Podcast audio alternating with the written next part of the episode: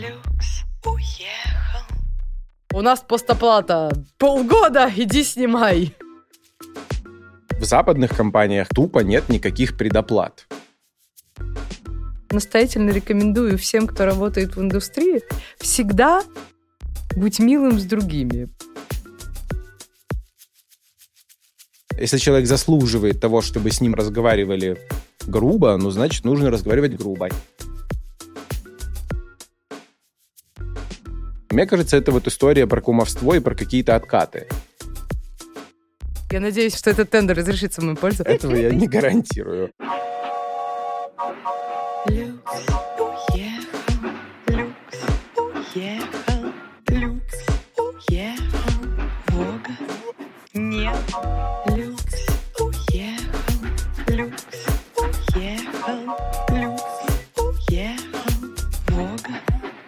Нет. Ну что, всем добрый день, утро или вечер, или в какой еще прекрасный момент вы решите послушать наш подкаст. С вами я, Анастасия Лимаренко, ведущая, автор подкаста «Люкс уехал, Вога нет». И сегодня у меня в гостях потрясающий человек. Человек, как сказать, к категории таких людей у нас, продакшенов и агентств, накопился миллион вопросов. Я очень благодарна тебе, дорогой, за смелость, что ты решился ответить сегодня на мои вопросы в качестве клиента. Ваши аплодисменты. Клиентская сторона. Клиента зовут Руслан. Бренд мы не назовем. Расскажи, пожалуйста, немножко о себе, то, что можно, уместно. Ну, спасибо, во-первых, за такой интродакшн. Очень приятно. К слову, мне кажется, мое тут присутствие – это не вопрос смелости совершенно. Мне кажется, прикольно, почему бы и нет, прийти и э, двум прекрасным, умным, значит, это самое... Людям. э, Представителям индустрии, да, о чем-то поговорить. Тем более, что мы с тобой вот по разные стороны этой самой индустрии находимся. Мне нужно как-то представиться. Ну, собственно, мы как раз вот сидели с тобой, считали, ну, с 2012 года, получается, я в индустрии со стороны, как ты говоришь, клиента, А как ты это называешь? Ну, со стороны бренда, in-house. Ну, А. что-то... Я вот я никогда... Ну, это как странно о самом себе говорить, что я клиент. В разных категориях я поработал, но в основном, да, это fashion, и чуть-чуть вот был эпизод со сферой гостеприимства. Это были прекрасные пятизвездочные отели. Вопрос номер один, который интересует меня, все остальные продакшены в Москве. Расскажи, пожалуйста, по какому принципу вы обычно подбираете себе подрядчиков? Можно вообще рассказать про вообще основные принципы какие-то базовые, да? То есть там я смотрю, типа, нормальный ли человек, не бухой ли он пришел, не опоздал ли он как тварь. Вот. Ну и, конечно же, в частностях меня интересуют подрядчики, которых вы выбираете на съемки. Мгм. Ну, ты знаешь, у меня в этом плане, наверное, все достаточно как-то на поверхности, потому что все-таки сфера fashion тесно была, по крайней мере, связана с э, индустрией медиа, глянца. Была. И Сказали, они посмеялись, а потом заплакали. ну, это правда грустно, но, но интересно. И весь продакшн, который, по крайней мере, я каким-то образом инициировал для брендов локально, это все-таки были какие-то истории, вытекающие из глянца, когда ты уже плюс-минус знаешь, у какого издания какой продакшн, ты плюс-минус немножечко ориентируешься в командах, и сказать там, что вот мне понравилась там какая-нибудь ваша редакционная съемка, вот я хочу так же, но там это будет коммерческая история. Это значительно облегчало задачи, и у тебя, плюс ко всему, естественно, есть уже некий гарант качества. Вряд ли люди, которые там снимали что-то для... А можно называть эти самые? Контенаст? Ну да. Ну там, если человек снимает Того, кого нельзя называть. тот, самый Канденаст. Если человек классно снимает для GQ, ну вряд ли он придет и снимет какую-то тебе хуйню. О, есть охуительная история. Я влезу. Короче, картина маслом. «Газпром» говорит мне человеческим голосом, слушай, у нас тут съемка с Бондарчуком намечается. Говорит, хочешь в тендер? Я говорю, конечно, хочу. И они мне показывают, говорят, вот, мы нашли референс, а это типа год 19, 20, 20 год. Они мы такие, мы нашли референс, вот, Бондарчук на э, Харлея. И они мне показывают Fashion Story и обложку GQ 12 года, которую снимала я. Я говорю, пацаны, вы вообще по адресу.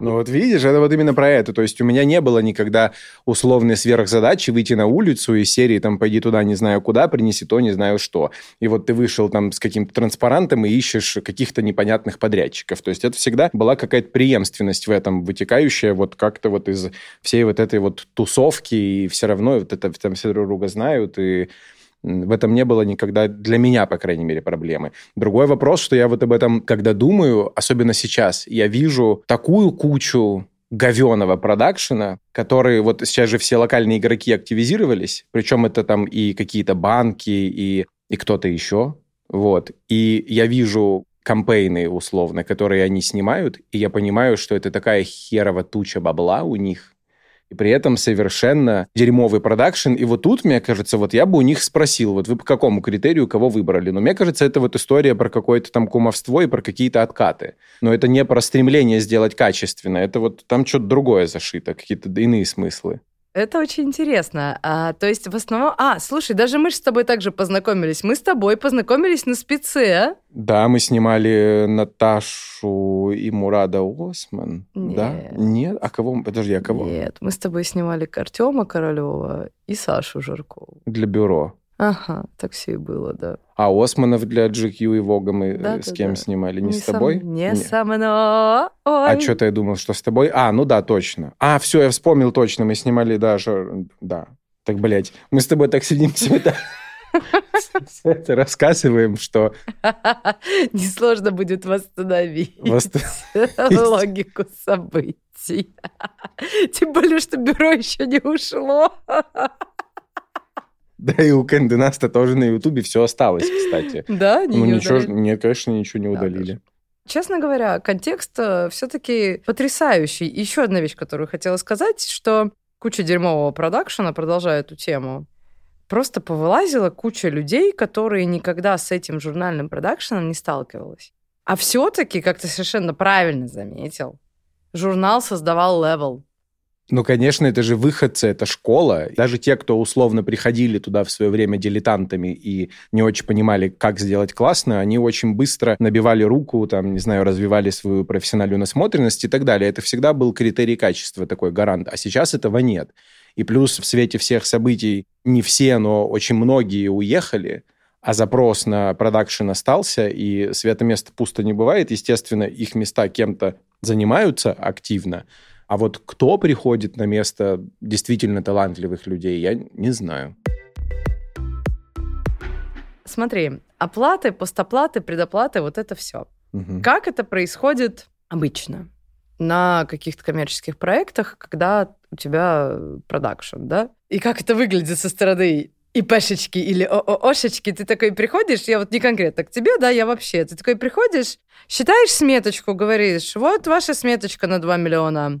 Они говорят, хорошо, ладно, окей, типа, подписывают тебе сметочку и говорят, а теперь давай, типа, у нас постоплата полгода, иди снимай. Ты такой, знаешь, выходишь, такой, нет, тендер я, конечно, выиграл, но как бы что делать-то теперь? Потому что у нас же есть, э, если можно со всеми в команде даже там договориться, поставить на постоплаты, объяснить ситуацию. And it's okay, что большие гонорары, гонорары фотографов, гонорары режиссеров, основной массив гонорара продюсера, он выплачивается по выдаче всего гонорара от клиента. Да? У нас, несмотря на это, есть траты, которые ну, без которых съемки просто не будет, да, там та же еда, та же локация, такси, ну, понимаешь, вот эти вот все очень такие Мгм. насущные вещи. А то, что мы платим худпостам за закупку, допустим, это все уже должно быть оплачено к моменту съемок, и это довольно кругленькая сумма выходит. Вот, и когда в этот момент тебе говорят, ну, типа, предоплат нет, ты такой, ну, типа, подсчитываешь, получается, что там, типа, миллион, и ты такой, да, пойду найду миллион. Вот. И время от времени это становится прям камнем преткновения, понимаешь? То есть, и клиент такой, вот, типа, не, у меня вообще нет предоплат, не знаю, у меня лапки не умею, мур-мур-мур. Вот, и тогда это действительно вопрос, понимаешь, типа, как же с этим быть? Что ты об этом думаешь? Что тебе... Ну, может быть, у тебя есть какой-то... Может, ты знаешь чего-то, чего не знаю я, понимаешь, что мне с моей позиции не видно. Если ты можешь поведать нам Мгм. тайны внутренней кухни, поведай. Такой, да, вопрос про бабки. Но ты знаешь, э, тут на самом деле для меня лично все очень просто и прозрачно. Когда ты работаешь в, по крайней мере, большой западной компании, у тебя есть там целый регламент и комплайенс, э, процедуры и все остальное, и там условная некая политика закупок, неважно чего. И в западных компаниях, как правило, просто тупо нет никаких предоплат. То есть все, что ты делаешь, ты делаешь по системе постоплат.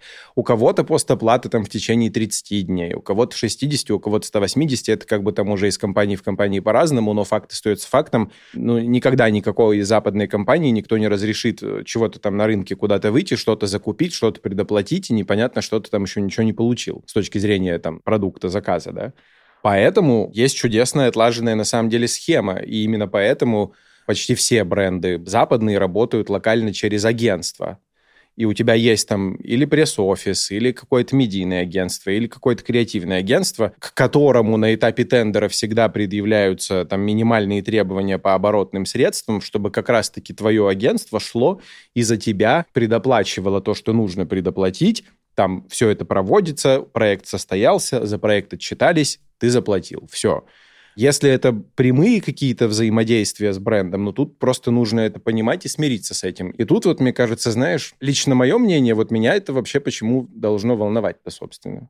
Все вот эти вот нюансы, что вообще при всем уважении и любви к тебе.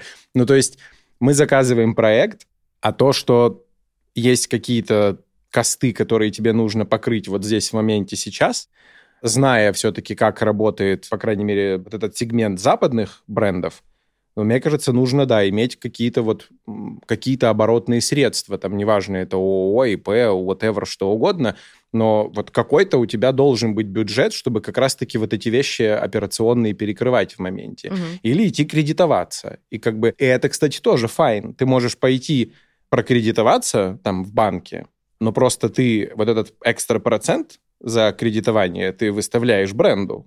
И, и такая практика тоже, если ты говоришь, окей, если вы не можете мне предоплатить, я иду кредитуюсь, там, и эти там какие-то дополнительные 10, 12, 15 процентов выставляю вам, что тоже fine. Угу. Ну, в общем, получается, в ноль это все и выходит. Ну, конечно, да. Угу. Спасибо. Но маленький такой комментарий. Естественно, мы все люди все все прекрасно понимаем. И, по крайней мере, вот если там какой-нибудь celeb бьет копытом и говорит, что он не пойдет в проект, ему нужна там стопроцентная или хотя бы половина предоплата, но какие-то всегда исключения в любой системе есть. Ты тоже идешь, это как-то негашируешь, и как-то на уровне компании тоже проводишь предоплату. Все, все возможно, наверное. Слушай, еще один у меня к тебе такой вопрос. Вот в твоей практике чувствуешь ли ты, что, допустим, с февраля 22 изменилось количество съемок и бюджеты? И конкретно у тебя, и вообще на рынке. Ну, наверняка у тебя есть там друзья, знакомые, да, коллеги. Сейчас, подожди, я восстановлю в своей голове февраль 22 года. Ну да. Ну слушай, мои какие-то коллеги по рынку, опять же, кто работают fashion, и это какие-то западные бренды, тут все понятно, они просто зафризились, либо сразу ушли, и у них, в принципе, никаких активностей нет. Но, опять же, с другой стороны, очень активизировались локальные бренды и локальные игроки. И это другая ниша. По поводу конкретно меня, да, безусловно, я вижу падение некое такое провисание в интенсивности проектов. Естественно, стало гораздо меньше продакшена. Но здесь, опять же, это обусловлено тем, что, что время очень непростое. И, в принципе, на фоне всех происходящих событий продолжать делать брендовую коммуникацию вот as usual, как это было, со всеми там фееричными праздниками, крутыми спецпроектами, mm-hmm. какими-то съемками, и вот у нас тут бесконечная дольче вита, но это как минимум просто странно, тупо и неэтично было бы. Поэтому, конечно, все происходит гораздо тише, скромнее и незаметнее. И так еще какое-то время будет. Парадокс, да, когда тебе нужно пиариться, но незаметненько. Но незаметненько это тоже определенный вызов. Как тебе поддерживать коммуникацию бренда на плаву, но при этом делать это очень деликатно, мягко и... Этично. Угу, да. И как вы справляетесь в этих сложных реалиях? Какие инструменты коммуникации помогают? Ты знаешь, они больше тактические. Ну, то есть это больше история все-таки про перформанс, про медийку, и она такая вот очень simple-dimple. Очень все просто, очень все вот про продукт, Мгм. и это, ну, такая исключительно, на самом деле, больше сейлзовая история. Там ни про какие брендовые вещи особо сейчас речи не идет. То есть можно ли сказать, что все упростилось, кроме прочего, все реально упростилось? Безусловно. Но опять же, это все к вопросу об этичности, понимаешь? Там делать какую-то классную брендовую компанию с красивыми людьми и какими-то там, значит, чем-то зажигательным, фееричным в кадре, я не знаю, там, или собрать кучу инфлюенсеров в качестве героев твоего кампейна, увести их куда-нибудь в пустыню и транслировать всю вот эту историю, как ты там их снимаешь, а потом феерично свои витрины запустить. Ну, тоже странно все это немного сейчас, мне кажется. Но это мое личное мнение. Знаешь, вопрос, который, опять же, интересует меня и всех остальных. Расскажи, пожалуйста, каким нужно быть подрядчиком, чтобы к тебе приходили снова и снова и снова? Мне кажется, здесь все супер просто. Профессиональным надо быть подрядчиком. Что, И- что для тебя профессиональный? Расскажи, пожалуйста. Слушай, ну как минимум для меня эта история, и это, наверное, из серии немного не то чтобы о наболевшем, но скорее о каком-то неприятном опыте в прошлом, когда тебе на этапе там, тендера, на этапе там, неважно чего, показывают очень классно сверстанную презентацию с очень красивыми картинками, которые просто тебе там мудборд какой-то понасобирали, значит, в, в интернете на основе чужих кампейнов. И это формирует определенные ожидания. И, и вот э, к кому точно не хочется возвращаться, это когда у тебя ожидания от того, что тебе продали на этапе презентации, в итоге совершенно не совпадает с результатом. И это, вот знаешь, такой Алиэкспресс. Вот Это вот ожидание versus реальности. Что Гранд Каньон с Алиэкспресса, да, так, такой да, да, полтора квадратных метра. Да, вот. А, а так, я не знаю, если ты на выходе предоставил тот результат, который ты пообещал в начале, и у всех все там сосмечилось в плане ожидания и реальности, ну, все супер, к тебе обязательно вернуться. А еще второе, это тоже вещь такая вот, ну, про... Для меня, кажется, это супер очевидно озвучивать вещи, типа там соблюдать сроки, тайминги, что-то. Ну, мне кажется, это понятно. Если ты их не соблюдаешь, ну, как бы, ну и в жопу тебя. Тебя больше с тобой не будут работать. Тем более, что если от сроков дальше по цепочке много чего зависит, там, я не знаю, если ты снимаешь кампейн, и потом ты его вешаешь э, в витрины, например, а у тебя, я не знаю, там, 100 магазинов, это тоже все важно. Плюс э, вещи, связанные, опять же, с деньгами. Тоже такое было, что мы сели, утвердили бюджет, э, подписали условно смету, проект происходит, а потом тебе выставляют какие-то всплывающие откуда-то доп-косты, что там чего-то тут забыли, тут что-то не посчитали, а тут вот мы думали будет так, а оно случилось вот как-то по-другому, вот вам еще, пожалуйста, полмиллиона. А тебе уже как бы и деваться некуда. Вот. И это вот тоже вопросы. Это вот, это, это что такое? Это человек такая вот хитрожопая свинья, и он изначально планировал так сделать? Или это действительно какие-то форс-мажоры? Но тогда вопрос, как бы, а где весь ваш опыт? То есть опыт же должен как раз-таки очень четко тебе давать вот возможность. Ты там, помнишь, что я сделала, когда у нас возник форс-мажор? Не помню. Эм, У нас, э, у нас с тобой в договоре были э, вертикальные ролики. Нет, Да. а, горизонтальные ролики. Они прям были прописаны в договоре. Я что-то посмотрела Мгм. несколько раз. Думаю, ну ладно. А и, нам- мы, и мы подписали договор. И когда я уже сдавалась, ты такой, а рилзы будут? И я такая, ёп, твою мать. И тебе присылаю договор, и такой, ты такой, ёп, твою мать. Видишь, и на старуху бывает там... Вот, ну ничего, я красиво вышла из этой ситуации, не уставляя тебе депкастов. Да, ну видишь, это вот это скорее исключительный кейс. И, и плюс у нас с тобой в любом случае уже была предыстория сотрудничества. И я думаю, твоя мотивация в продолжении этого сотрудничества. И плюс, по сути, Да, то, я надеюсь, там- мы все-таки, что этот тендер все-таки разрешится в мою пользу.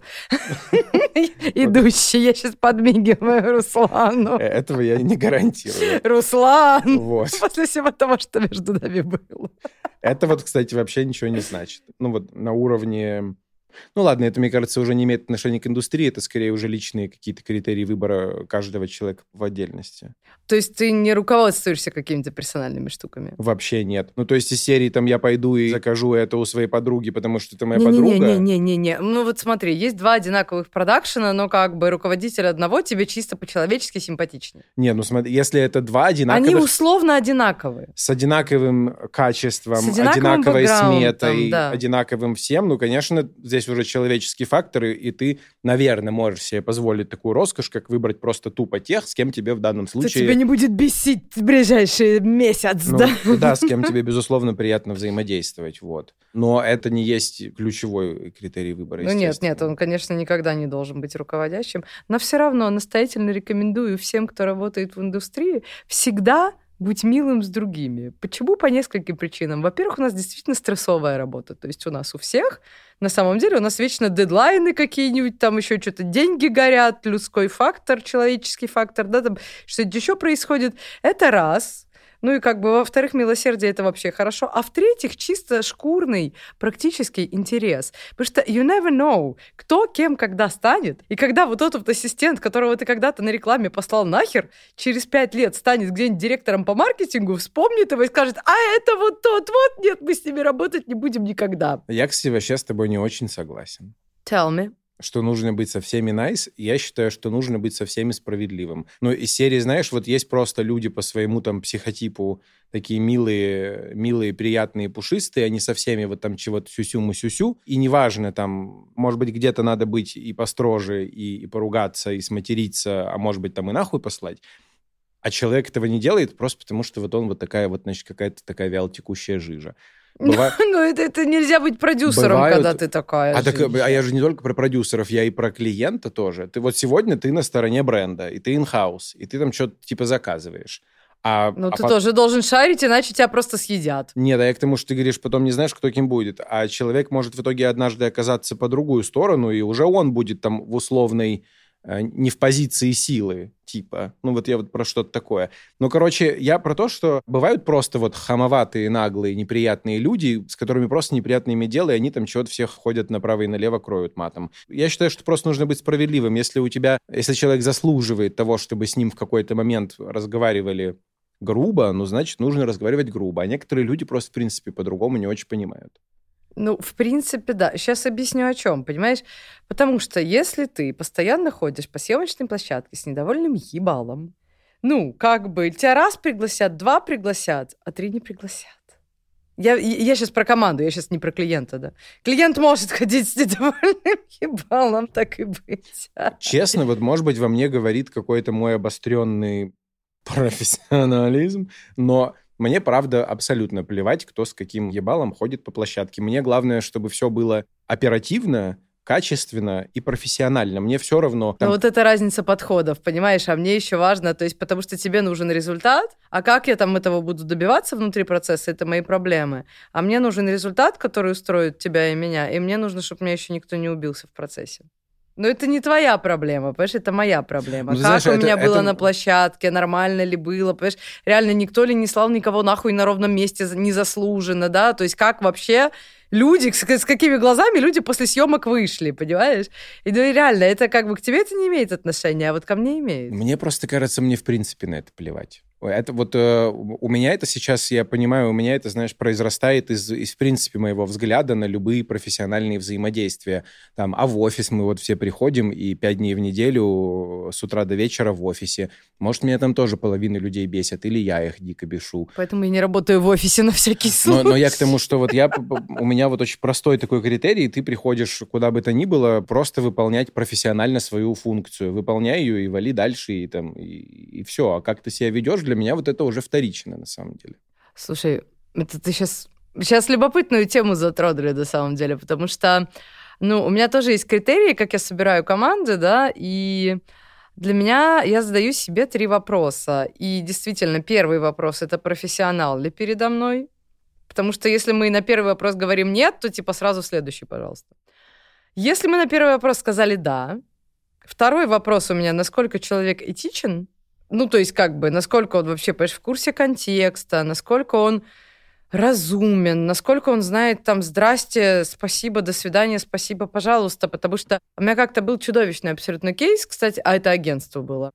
Мы готовили очень долго сложную съемку видео. Я прихожу, знаешь, там типа с огромным PPM, прихожу, там со мной режиссер, фотограф, там еще пару человек, и мы заходим к клиенту в большой зал, обычно переговорная, и там сидит человек, наверное, 8 или 9, агентство, клиент, и мне девочка из агентства такая, я захожу, говорю, типа, всем привет. Все такие, привет, привет. Вот, и мне эта девочка из агентства такая, ну давай. Ты знаешь, я аж забрала, ёбнулась. Типа, ну давай. Ты чё на рынке, блядь? Мы говорим про дорогущий проект, про западного клиента, да, что это вообще за форма общения? Нет бы как бы, ну, ты знаешь и меня, и продакшн, и клиента. Мы друг друга в глаза не видели, понимаешь? Неплохо было бы представить, объяснить, кто есть кто. То есть, вот, момент вот этого невведения в контекст, для меня это, ну, конечно, это, это пограничный с непрофессионализмом, но это момент неэтичности в том числе, понимаешь? То есть банальные вещи, не поздороваться, не представить. Вот эти истории, когда люди делают, знаешь, группу в телеге, добавляют туда 15 человек, и админ не представляет, типа, догадайся, мол, сама. Я ебу, понимаешь, кто там в офисе, кто? Я понимаю, наверное, о чем ты. Может быть, мы немного с разных сторон на это смотрим. И, наверное, если бы у меня было потоково постоянно какие-то новые люди, обновляющиеся из проекта в проект, и мне приходилось бы с ними там чего-то денно и ночно взаимодействовать, может быть, я бы тебе что-то там еще дополнительно на эту тему сказал, но глобально я еще, знаешь, вот очень тонко вот разделяю для себя, вот про этот пример про вот эту барышню сказал, и там про «ну давай». И я, наверное, я разделяю для себя условное быдлячество, когда человек, в принципе, я не знаю, просто чтобы на примерах, вот Наоми Кэмпбелл, вот она быдла, ну вот я так, вот вроде нет, да? То есть я Вроде не... визуально нет. Не, нет, нет, а я вообще не считаю. Вот я, я к тому, что вот там Наоми Кэмпбелл, это, ну, явно она не быдло. То есть, но при этом ее можно назвать каким-то приятным, вежливым человеком? Нет. Будет она там Нет. в проекте ходить с кем-то здороваться? Нет, не будет.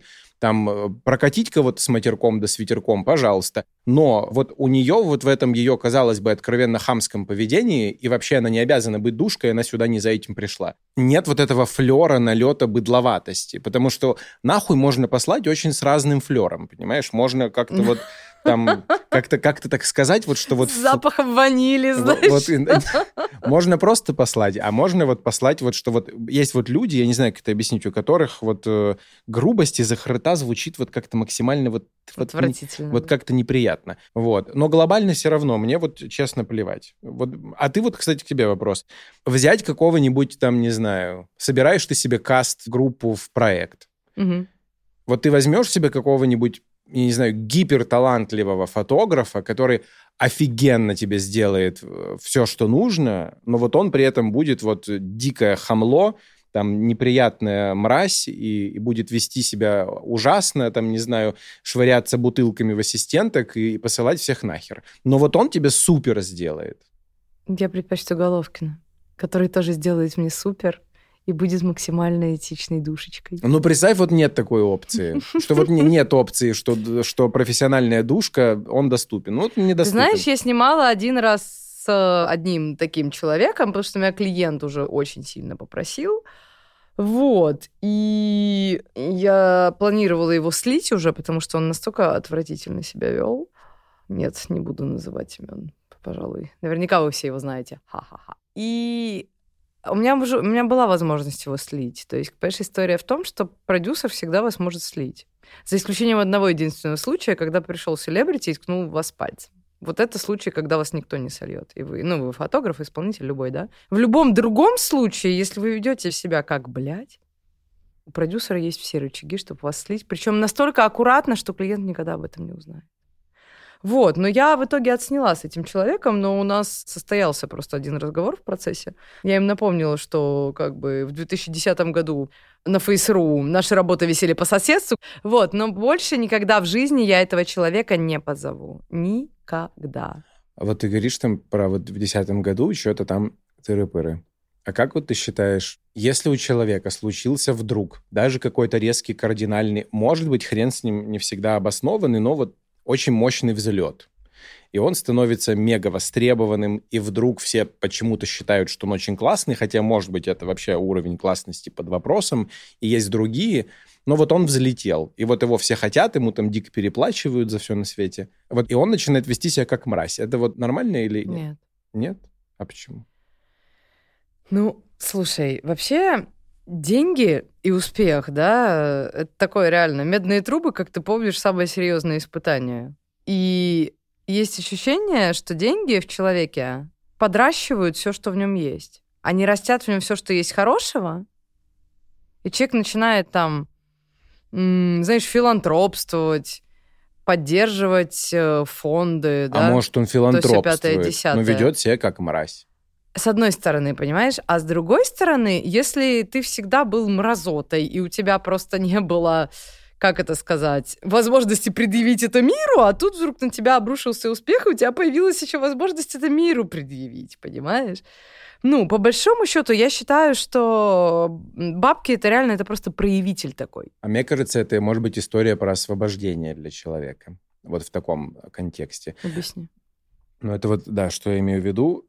Вот, например, ты ходишь, и условно у тебя, например, неважно там, в контексте эстетического восприятия мира или в контексте профессионализма, вот ты реально на супер каком-то высоком недосягаемом уровне, и ты очень остро ощущаешь вокруг несовершенство вот в каких-то сферах, которые для тебя очень сенситивны как-то. И ты, например, хочешь всех ходить, всех нахуй посылать. Просто потому, что тебя бесит, что вот условно, что вы все вокруг тупые, например.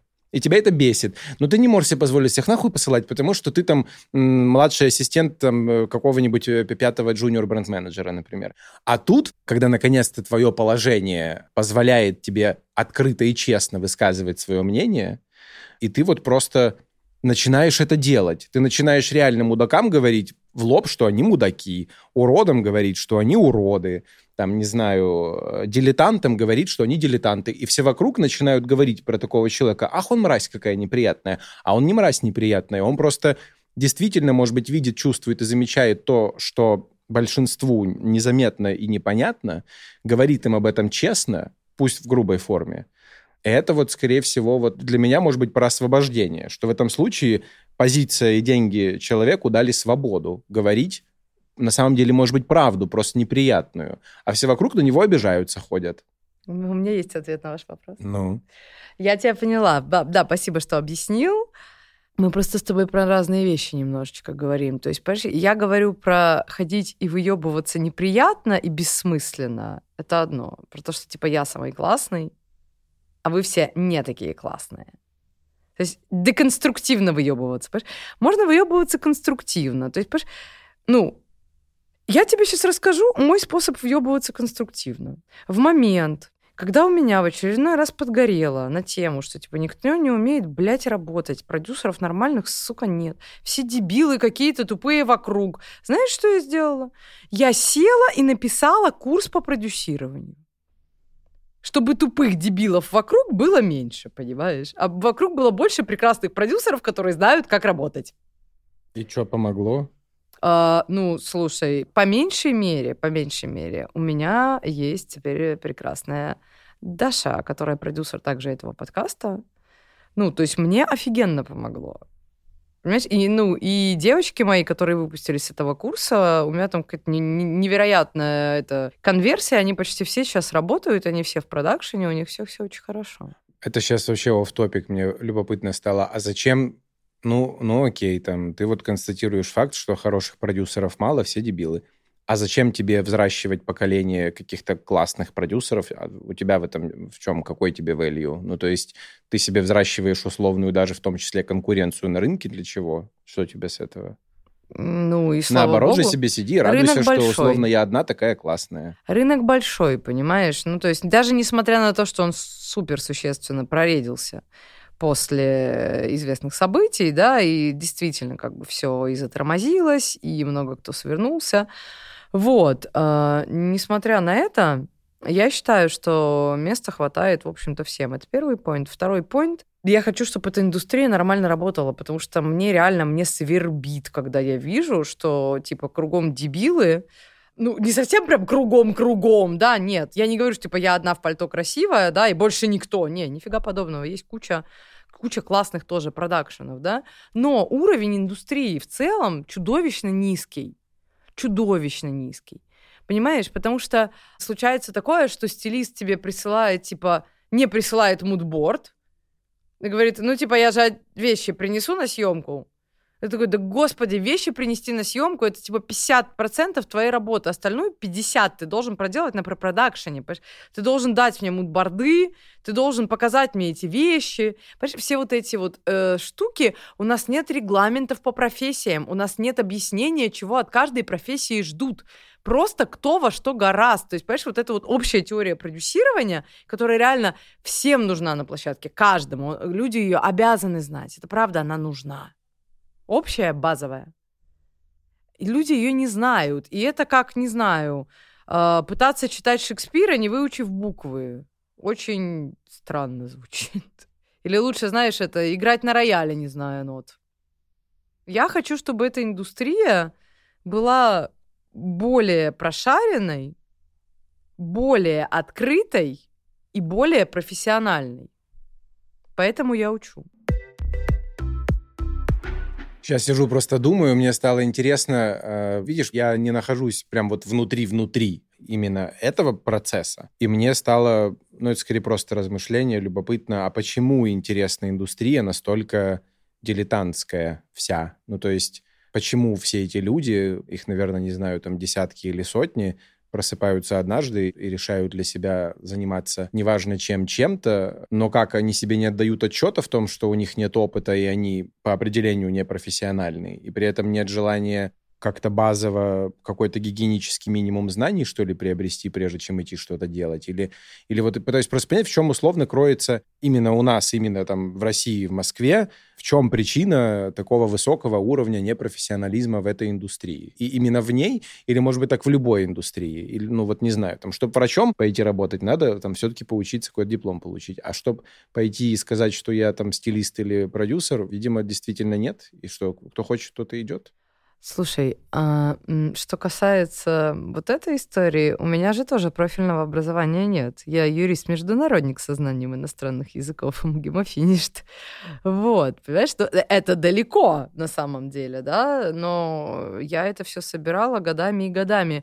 Плюс у нас э, особо, у нас нет вышки на эту тему. У ну нас что-то вот. есть в овше, у нас в БВШД сейчас Лобыкина читает Нина, моя бывшая коллега по кондику тоже. Лекции, понимаешь, есть мой курс и типа еще несколько курсов. Ну вот видишь, нужно есть... типа супер упороться, чтобы это найти. То есть находят реально только самые упоротые, те, ну, кому нас... прям вот охренительно надо. Так понимаешь? поэтому у нас все так и вот и есть.